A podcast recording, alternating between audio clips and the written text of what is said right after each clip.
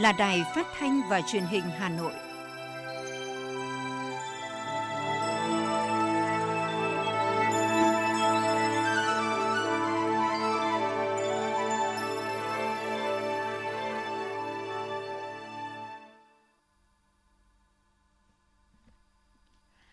Giờ là chương trình thời sự của Đài Phát thanh và Truyền hình Hà Nội đang được phát trực tiếp trên sóng FM tần số 90 MHz. Trưa nay thứ hai, ngày 9 tháng 8 năm 2021, chương trình có những nội dung chính sau đây.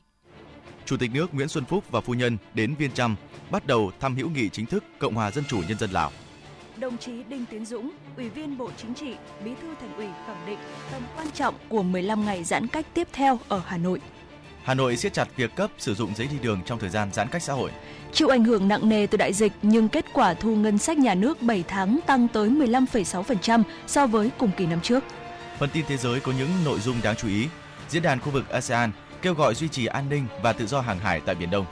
Trung Quốc kỷ luật hàng chục quan chức vì phản ứng chậm trong đợt dịch COVID-19 mới. Hơn 56.000 hecta rừng ở Hy Lạp bị tàn phá chỉ trong 10 ngày. Sau đây là nội dung chi tiết.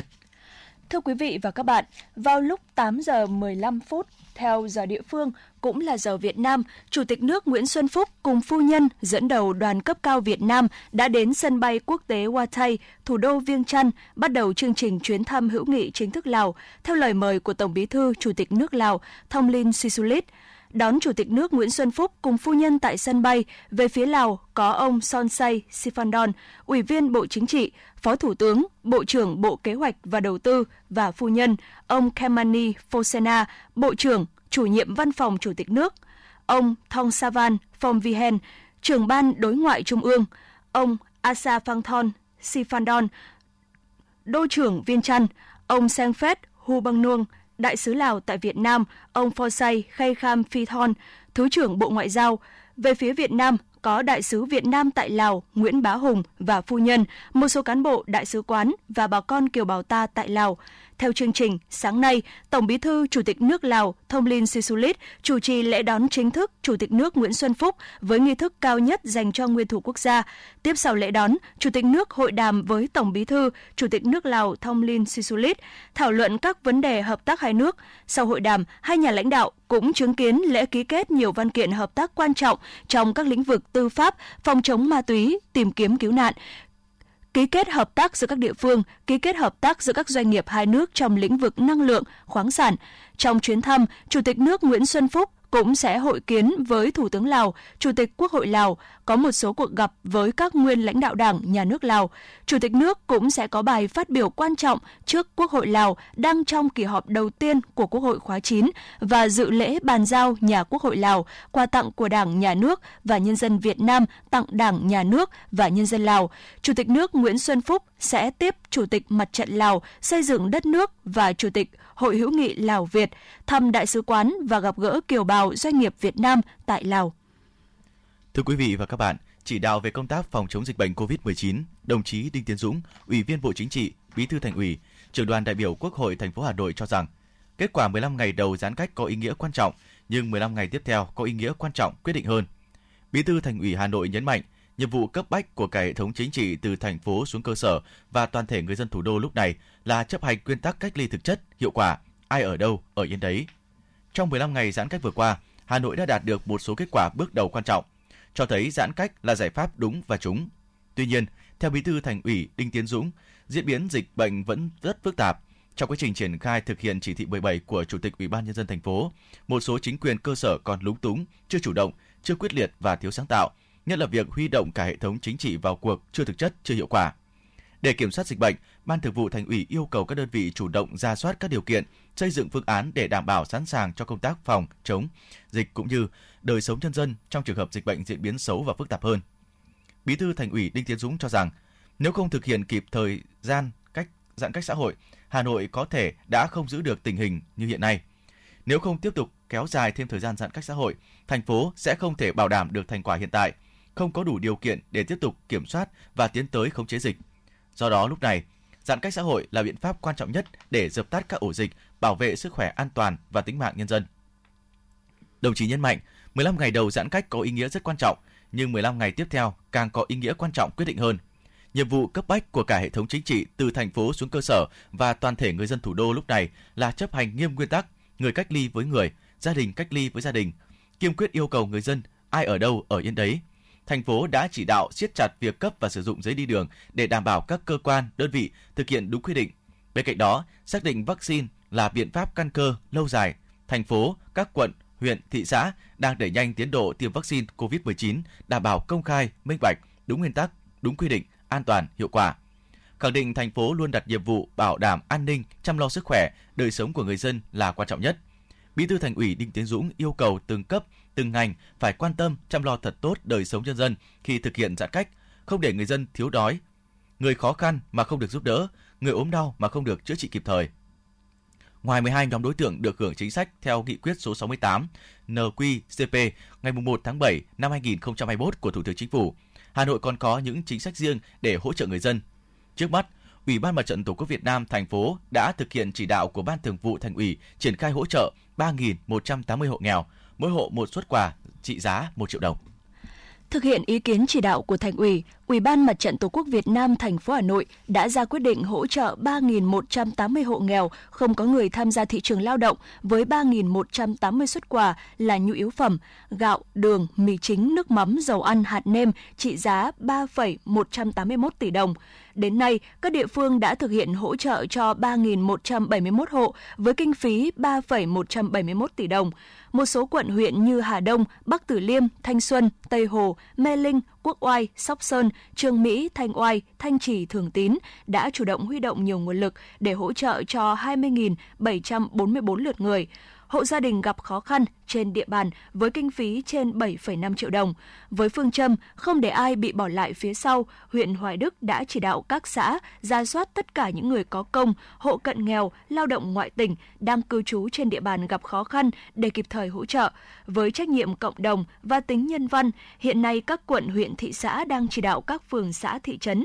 tiếp tục giả soát, lập danh sách những trường hợp lao động tự do không có giao kết hợp đồng lao động, thậm chí kể cả người dân có khó khăn đột xuất để trích nguồn, kêu gọi các nhà hảo tâm cùng chung tay hỗ trợ. Có như thế mới đảm bảo được chính sách an sinh xã hội cũng như trật tự an toàn xã hội để cùng cả nước chung tay phòng chống và đẩy lùi đại dịch COVID-19. Bộ Lao động Thương binh và Xã hội vừa ban hành văn bản đề nghị các đơn vị, địa phương tăng cường phối hợp triển khai gói hỗ trợ an sinh xã hội dành cho người lao động, người sử dụng lao động bị ảnh hưởng bởi dịch COVID-19. Thực tế, trong quá trình triển khai gói hỗ trợ từ đầu tháng 7 đến nay, một số địa phương gặp vướng mắc khi người lao động và người sử dụng lao động không thể trực tiếp thỏa thuận bằng văn bản do điều kiện giãn cách phong tỏa. Đây là một trong những thủ tục bắt buộc để người lao động tạm hoãn thực hiện hợp đồng lao động, nghỉ việc không hưởng lương được tiếp cận với chính sách hỗ trợ.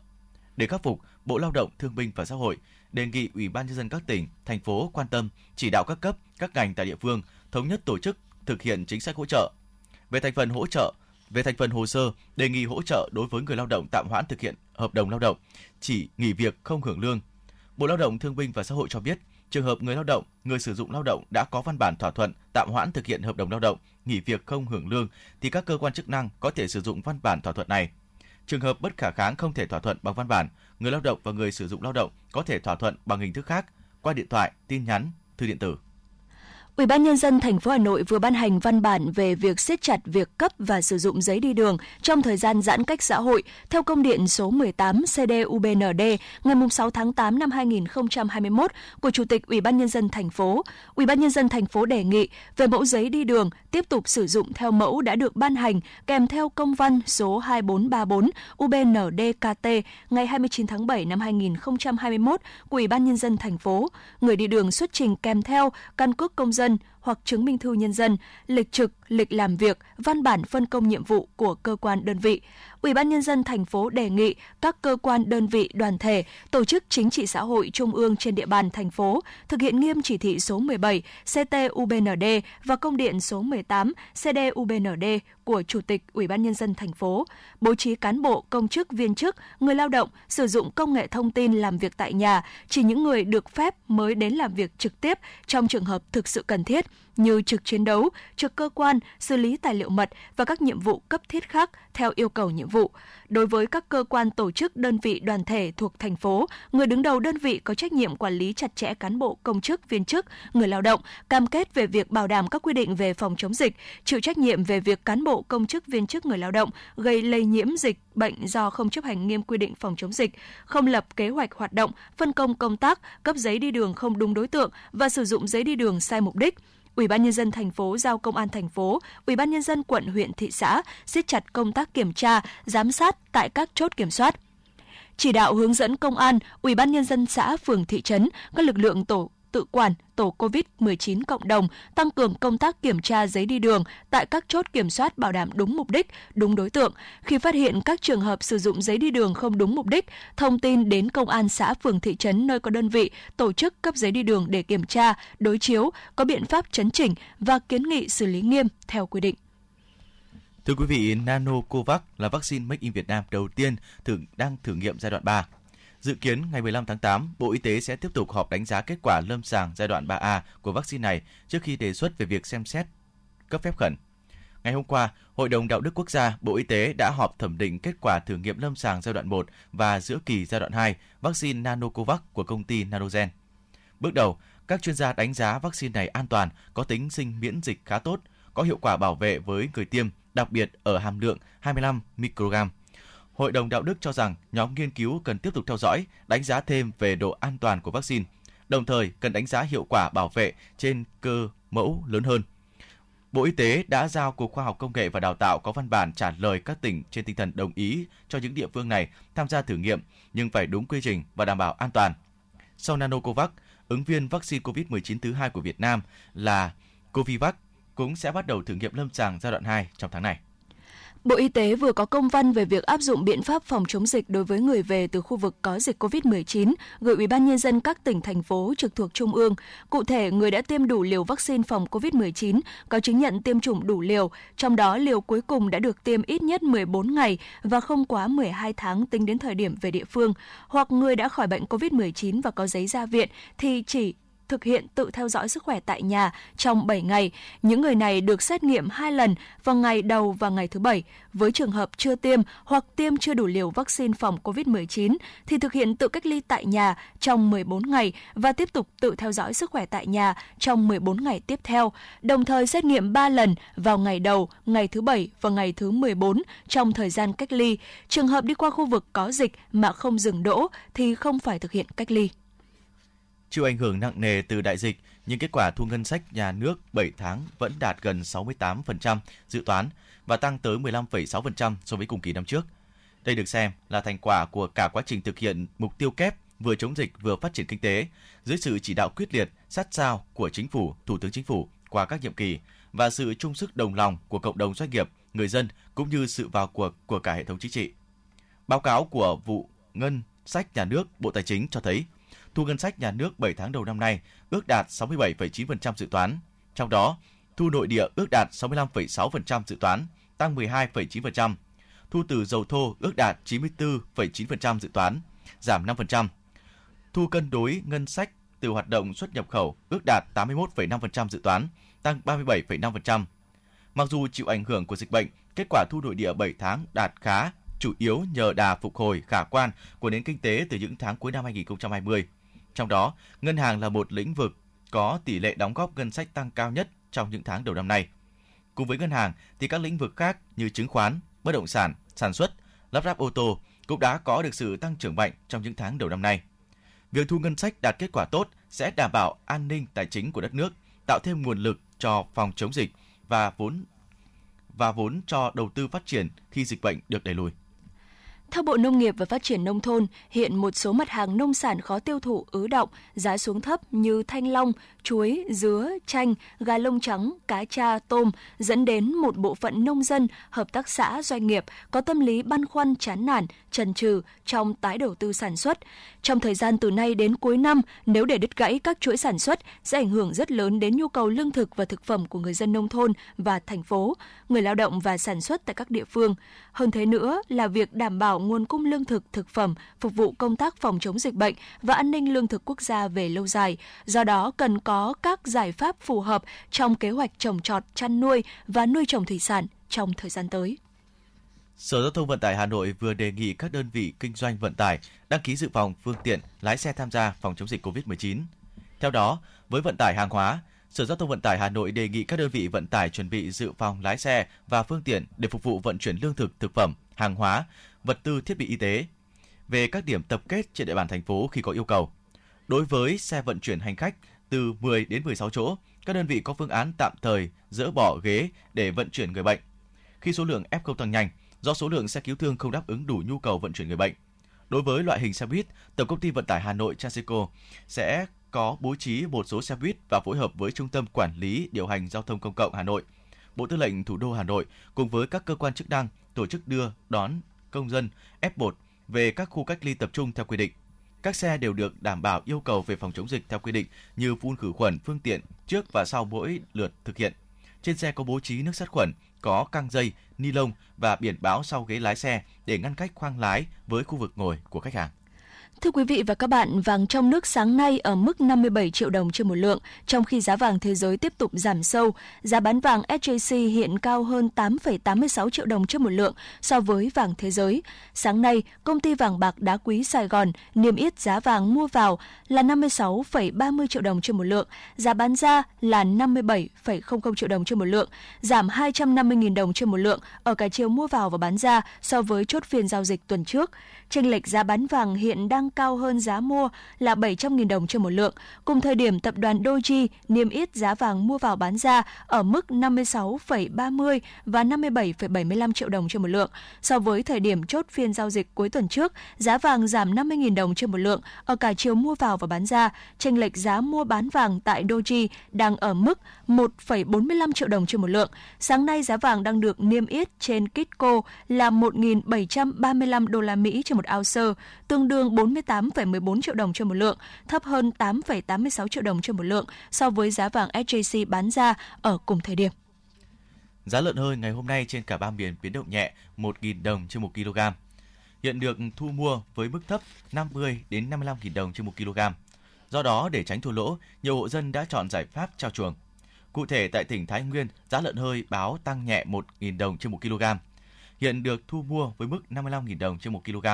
Các địa phương như Yên Bái, Phú Thọ, Lào Cai, Vĩnh Phúc, Hà Nội, Ninh Bình, Bắc Giang, Hưng Yên, Hà Nam, Nam Định, giá lợn hơi ở mức 54.000 đồng trên 1 kg.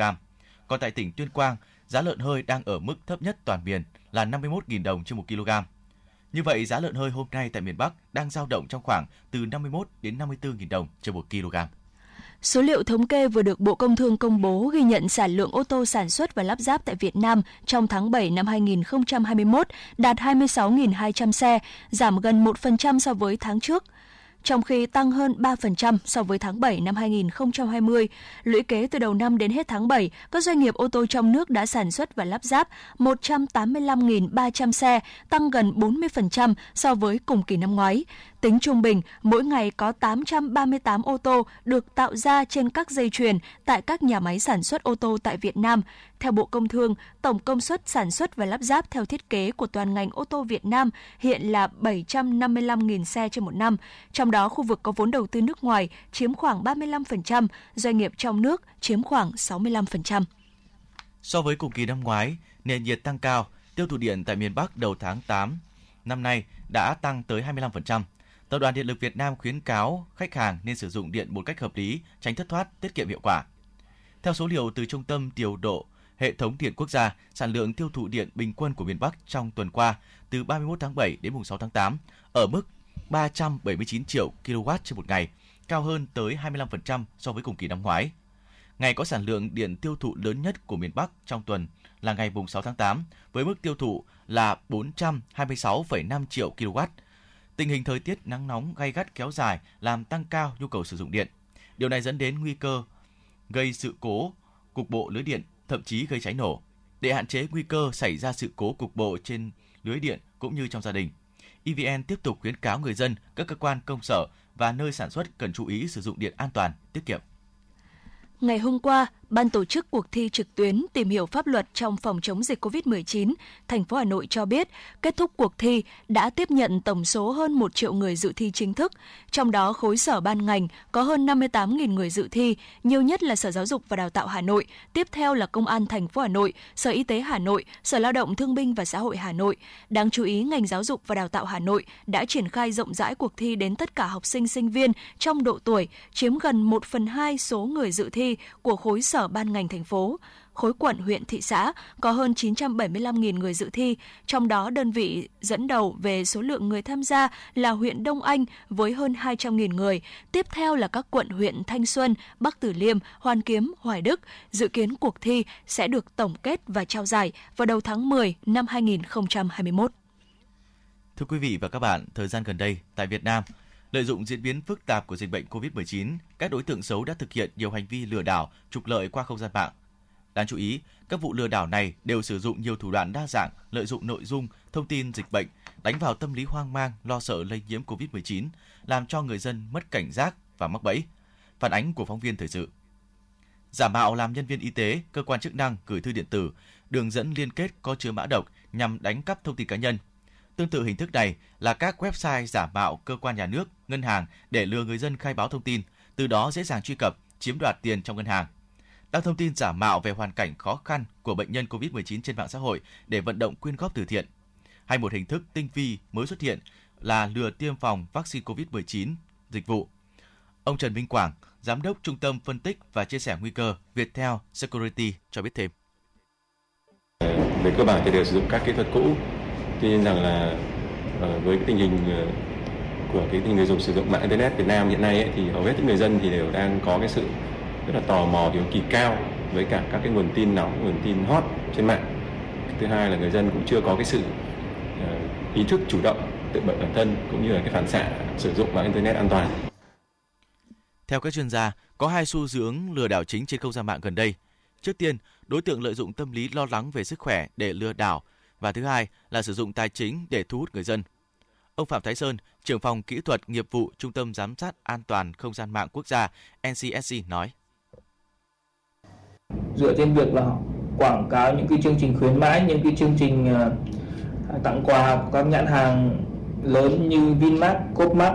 điện máy xanh để vượt qua cái sự cảnh giác của người dùng để lừa đảo từ đó lừa đảo và chiếm đoạt những cái thông tin của người dùng. Nhằm hỗ trợ người dân, Trung tâm Giám sát An toàn Không gian mạng quốc gia NCSC, Bộ Thông tin và Truyền thông đã cung cấp miễn phí hệ sinh thái tín nhiệm mạng tín nhiệm mạng.vn và trang cảnh báo an toàn thông tin Việt Nam. Đây chính là màng lọc kỹ thuật góp phần ngăn chặn, hạn chế các vụ lừa đảo trên mạng. Ông Trần Quang Hưng, Giám đốc Trung tâm Giám sát An toàn Không gian mạng quốc gia cho biết. Hàng ngày thì ờ, chúng trung tâm cũng nhận được hàng trăm các cuộc gọi cảnh báo và từ đấy thì chúng tôi có căn cứ cơ sở để đánh giá và thực hiện ngăn chặn các cái ờ, hành động đấy. Bên cạnh đấy thì là các cũng đề nghị là các cái nhãn hàng chúng ta cũng cần phải tích cực là tuyên truyền và khuyến cáo đến cho những người dân sử dụng cái dịch vụ của mình. Ngoài ra, người dùng Ngoài ra, người dùng internet có thể trực tiếp gửi các đường link tình huống lừa đảo trực tuyến hoặc nghi ngờ là lừa đảo đến địa chỉ đường dây nóng 113, trang Facebook của Công an thành phố Hà Nội, đường dây nóng phòng an ninh mạng và phòng chống tội phạm sử dụng công nghệ cao. Bên cạnh nỗ lực của cơ quan chức năng, người dân cũng cần phải tự nâng cao cảnh giác, đề phòng cao độ để tự bảo vệ mình và người dân trước những nguy cơ lừa đảo.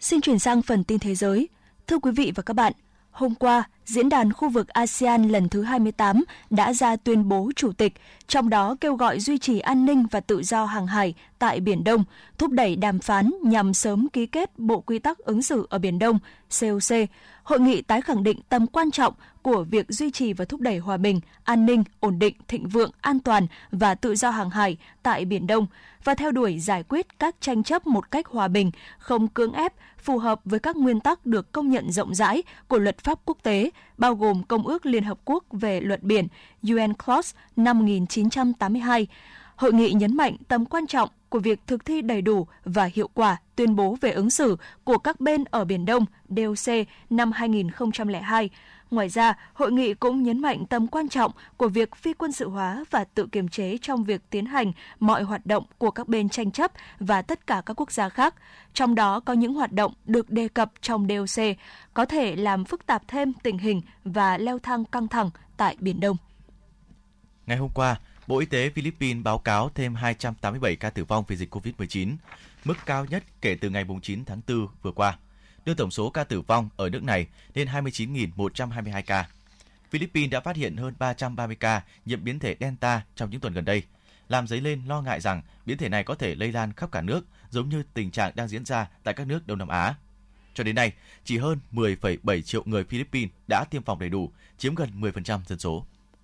Ít nhất 40 cán bộ, công chức ở bốn địa phương của Trung Quốc đã bị kỷ luật vì phản ứng chậm chạp và quản lý không hiệu quả trong việc đối phó với các đợt bùng phát dịch COVID-19 mới, được mô tả là nghiêm trọng nhất kể từ sau dịch ở Vũ Hán năm ngoái. Mặc dù số ca bệnh trong đợt dịch mới chưa đến 1.000, song đã lan ra ít nhất 17 tỉnh thành ở Trung Quốc. Do vậy, được đánh giá là đợt bùng phát rộng nhất và nghiêm trọng nhất sau Vũ Hán. Hiện nước này đang siết chặt các biện pháp phòng chống dịch, ngăn chặn đá lây lan của virus và bảo vệ thủ đô Bắc Kinh trước sự tấn công của biến thể Delta.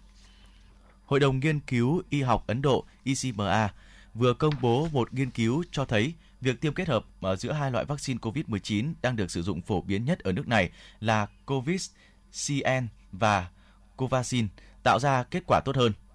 Covid-CN là phiên bản sản xuất tại Ấn Độ của vaccine do Đại học Oxford và hãng dược phẩm AstraZeneca phát triển, còn ờ, Covaxin là vaccine do Ấn Độ tự nghiên cứu. Báo cáo được đưa ra trên cơ sở nghiên cứu trên những người đã được tiêm đủ hai liều với hai loại vaccine khác nhau tại bang Uttar Pradesh. Kết quả cho thấy việc trộn lẫn vaccine trong quá trình tiêm chủng không chỉ an toàn mà còn cho thấy khả năng sinh miễn dịch tốt hơn.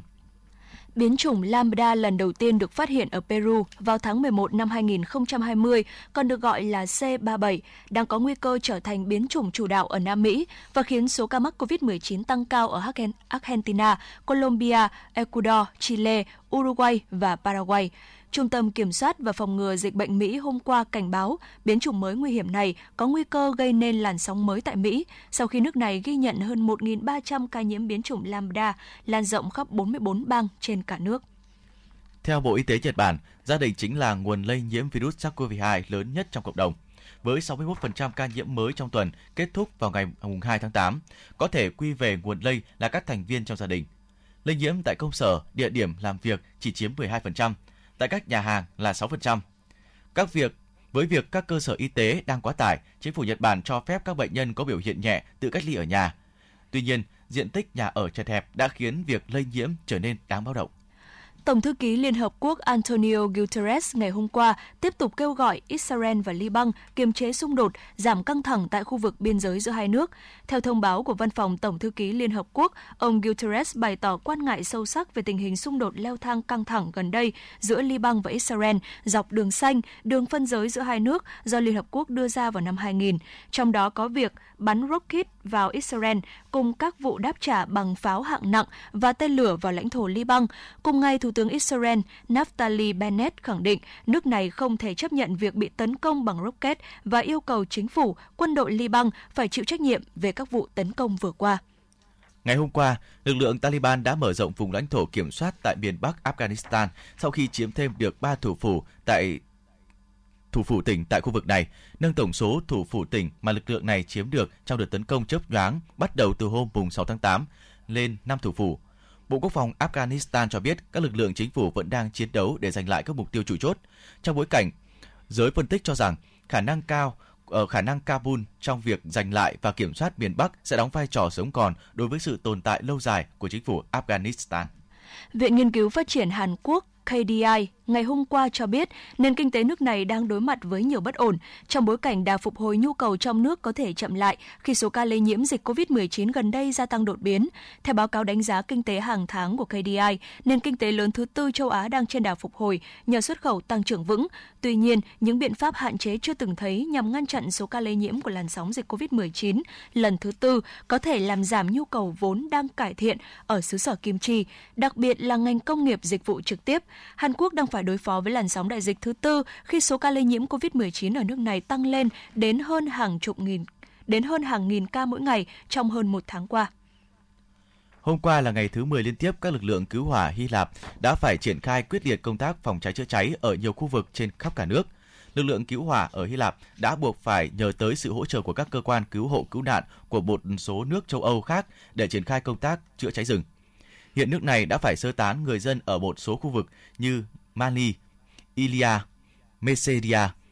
Theo hệ thống thông tin về cháy rừng châu Âu, hơn 56.000 hecta đã bị tàn phá trong 10 ngày qua ở Hy Lạp. Diện tích trung bình bị mất vì cháy rừng từ năm 2008 đến năm 2020 là 1.700 hecta. Dự báo thời tiết khu vực Hà Nội chiều và tối ngày 9 tháng 8 năm 2021, trung tâm thành phố Hà Nội có lúc có mưa rào và rông, gió nhẹ.